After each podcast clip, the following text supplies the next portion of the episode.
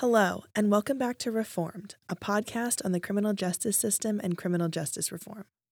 In this episode, we'll explore how governments and incarceration facilities dealt with massive increases in the number of people they were expected to house without corresponding budget increases. We'll cover everything from sky high commissary fees, the state charging prisoners for their room and board, and even work conditions within prison.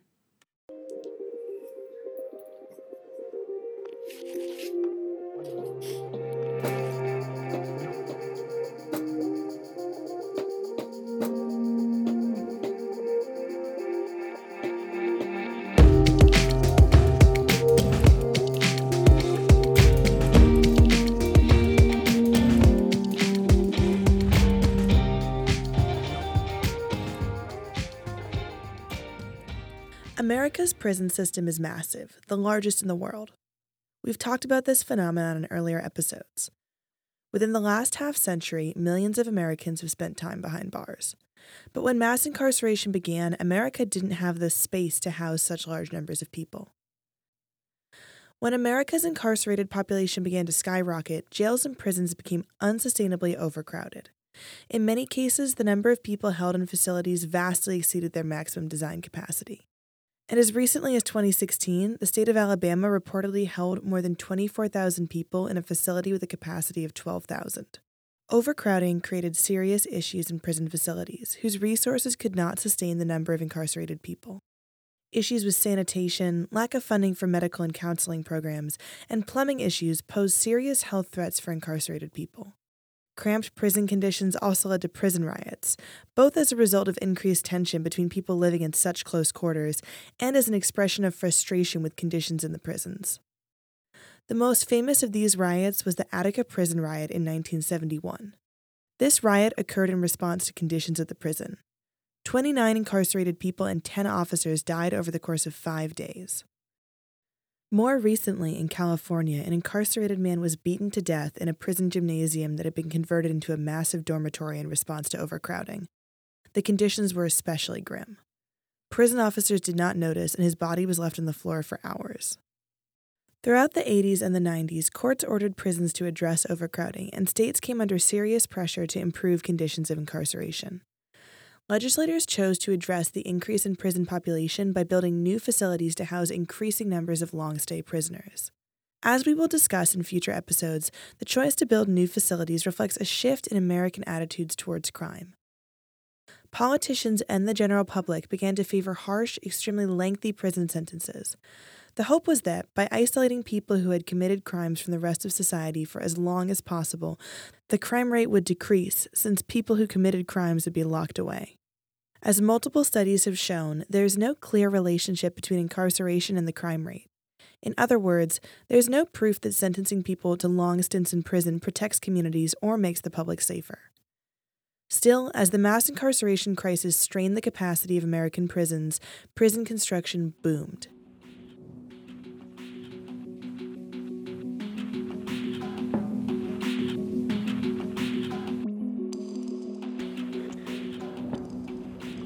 With the incarcerated population boom came increased construction costs for facilities, rising costs of cleaning those facilities, increased costs of hiring staff, providing food, and providing medical services. The growing economic market that all these services represented created new opportunities for corporations to profit. In the 1970s, political commentators and social theorists came up with a term to describe this new market the prison industrial complex. Journalist Eric Schlosser described the phenomenon, saying, Three decades after the war on crime began, the United States has developed a prison industrial complex, a set of bureaucratic, political, and economic interests that encourage increased spending on imprisonment regardless of the actual need. To put it another way, the prison system provides unique opportunities for public officials and private groups to profit from incarcerated people. As you might expect, when mass incarceration developed, it was incredibly expensive for the government. Increased numbers of facilities, increased numbers of incarcerated people, and lengthening sentences meant that the states had to spend more money on corrections. When courts required states to improve their conditions of incarceration in response to overcrowding, costs only grew. Even when the federal government has supplied funding to the states for the construction of prisons, that funding has not kept pace with escalating levels of incarceration. But in individual states, taxpayers opposed spending more money on prison construction. In the 1980s, Americans voted against 60% of local referenda for jail bonds, which would fund jail construction in the community. Across the country, tough on crime rhetoric swayed Americans who voted in favor of punitive justice policies. But those same voters consistently voted against increased spending on jails, facilities, and programs to house and support the growing incarcerated population. While some states obscured prison building costs through financial sleights of hand, like using special types of bonds that don't require taxpayer approval, tough on crime politics seemingly resulted in a logistical nightmare both the local and federal government had to do more with less money. You might wonder how incarceration facilities solved this financial conundrum. How were they able to do more with less money? Federal, state, and local governments used three major strategies to address these rising costs. They cut costs within facilities, they subcontracted prison operations, and they profited from incarcerated people. We're going to explore each of those tactics in depth.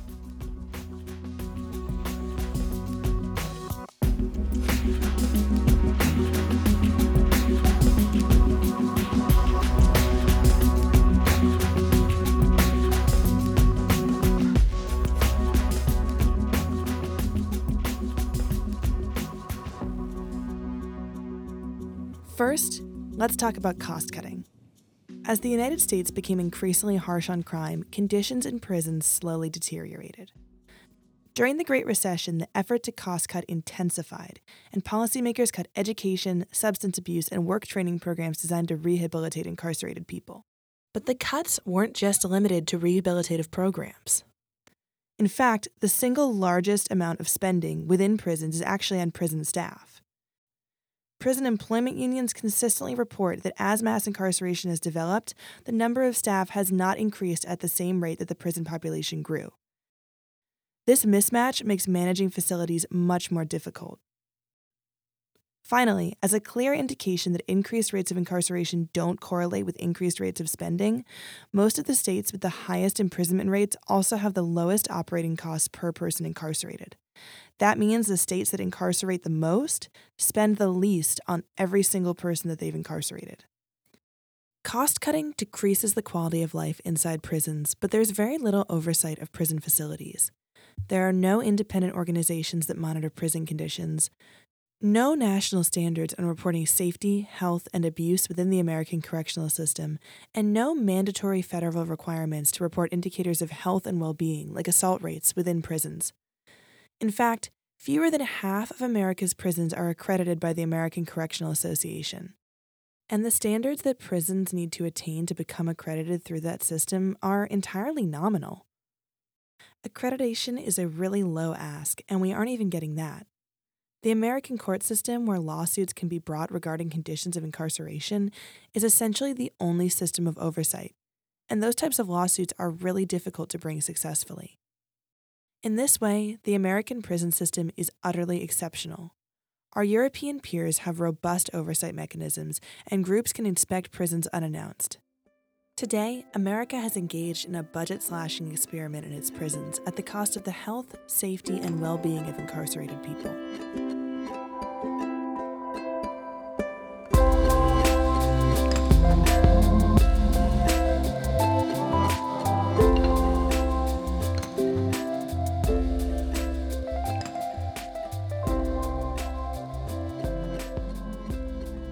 The second step to address budget issues of prisons, policymakers turned to prison privatization. At the same time that mass incarceration began to occur in the U.S., the government started to rely on the private sector to provide a wide range of services, from ambulances to road construction. In response to the increased costs of government services and the perception that the government offered those services inefficiently, legislators in the 1980s, especially President Ronald Reagan, promoted this shift. Suddenly, a variety of incarceration related tasks formerly handled by the federal government, from policing to probation, were bid on by private companies.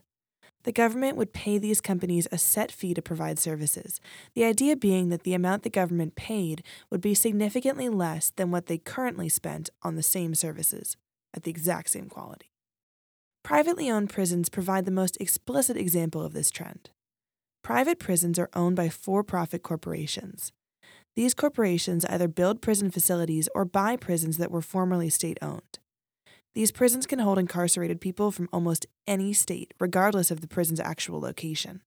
State and federal governments pay the company a set fee per person held in the facility, presumably less than it would cost the government to hold the person during the length of their sentence. Although private prisons hold only 8% of America's incarcerated population, they are one of the most controversial topics in prison reform circles. Some people believe that private facilities have even less transparency than publicly owned facilities. Others say that for profit companies have even greater incentives to cut corners, reducing staff in the facilities and cutting programs. These claims depend on the facility in question.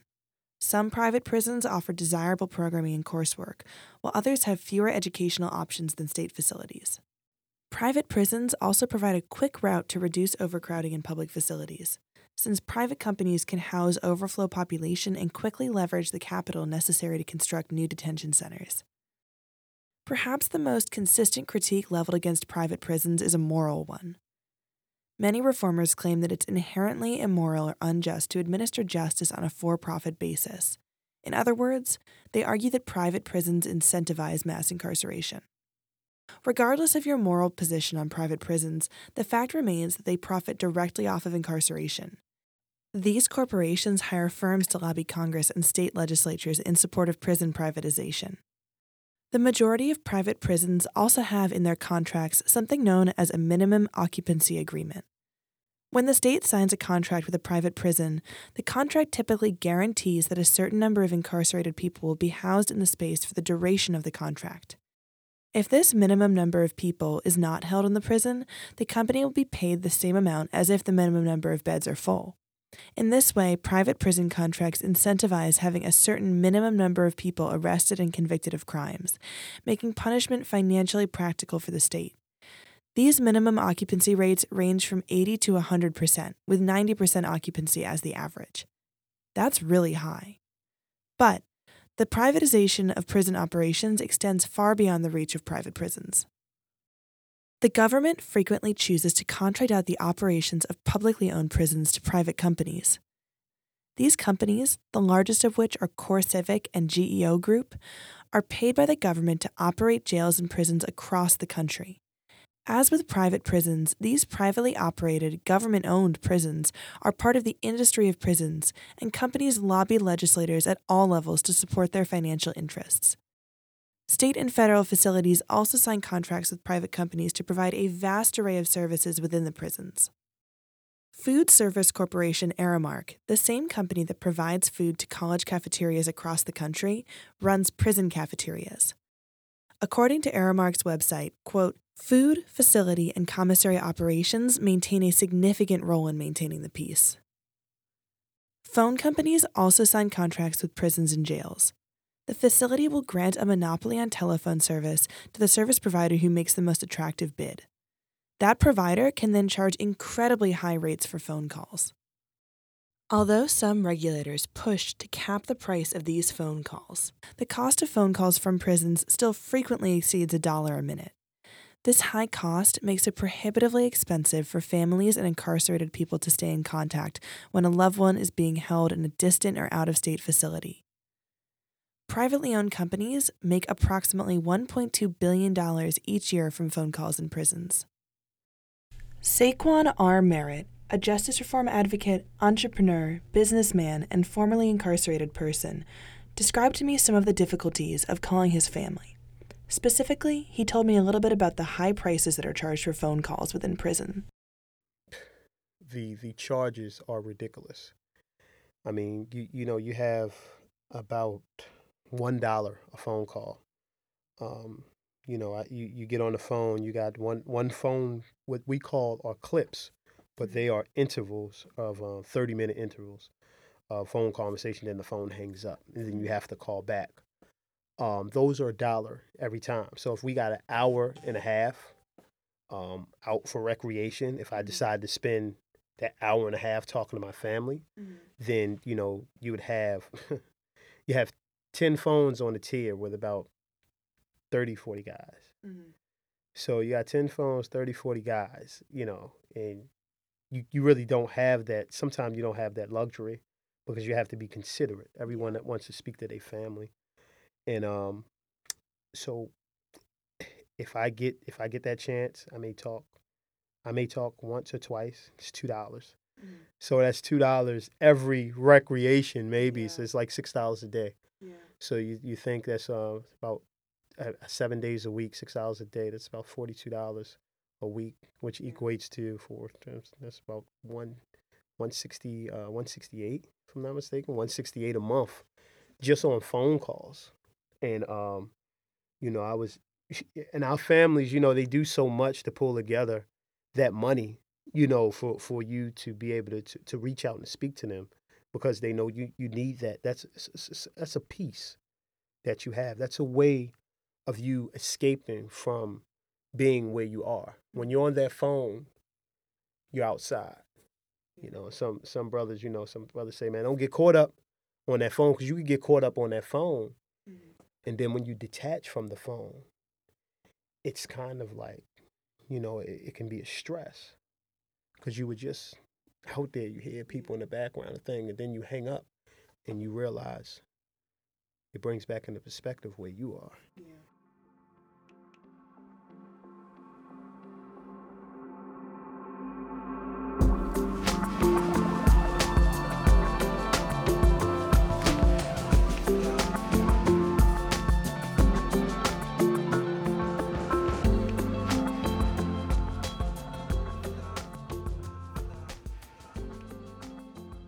I also had a chance to speak with Marcus Lilly, a college student, community outreach coordinator for the nonprofit Coalition of Friends, mentor, public speaker, formerly incarcerated person, and self proclaimed advocate for transformation, about some of the difficulties he faced while calling home.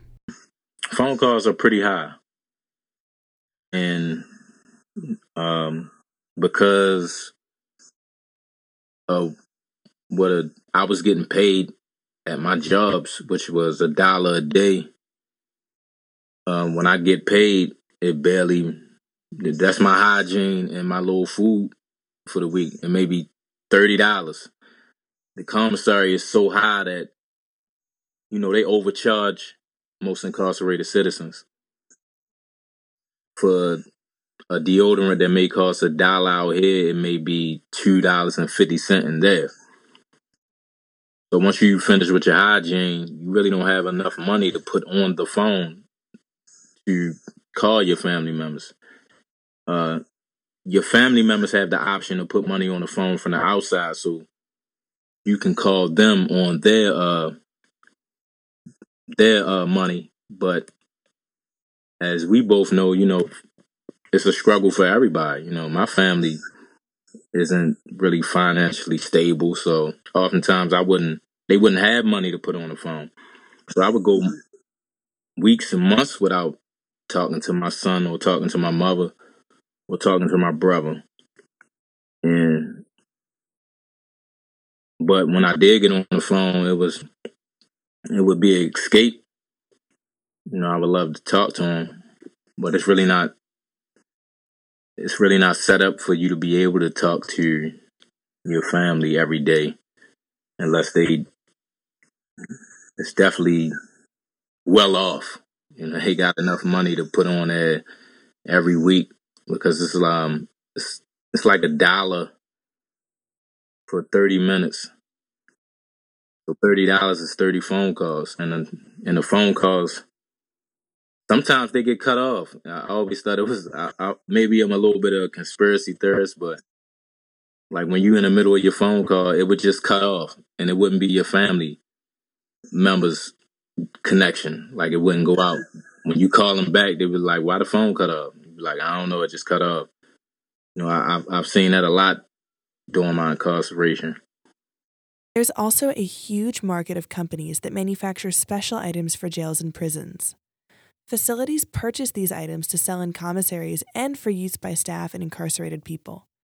Companies sell bendable electronic cigarettes, special technology to find cell phones that have been smuggled into prisons, transport vans, even a special flexible pencil marketed as the quote, maximum security orange flexible pencil, which the manufacturer's website brags twists, bends, and can even be tied in a knot. This pencil may bend but cannot break, significantly reducing the risk that it could be used as a weapon. The manufacturing and sale of these items to facilities represents a significant market in and of itself. Moreover, the companies that create these items are publicly traded, bringing in a second level of investment and financial benefit from mass incarceration. The provision of items to commissaries and jails brings us to the third way that policymakers address the rising cost of prisons. They extract value from incarcerated people.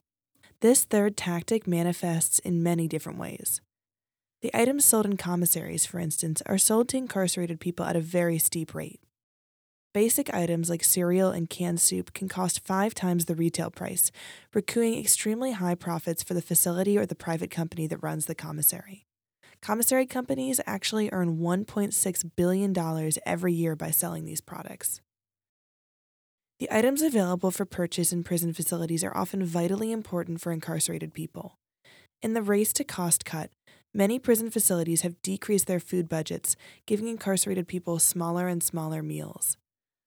Some facilities spend a mere 15 cents per individual meal, leading some incarcerated people to lose weight at dangerous rates. The meals, one federal civil rights lawsuit claimed, were, quote, not even enough to fill a five year old child.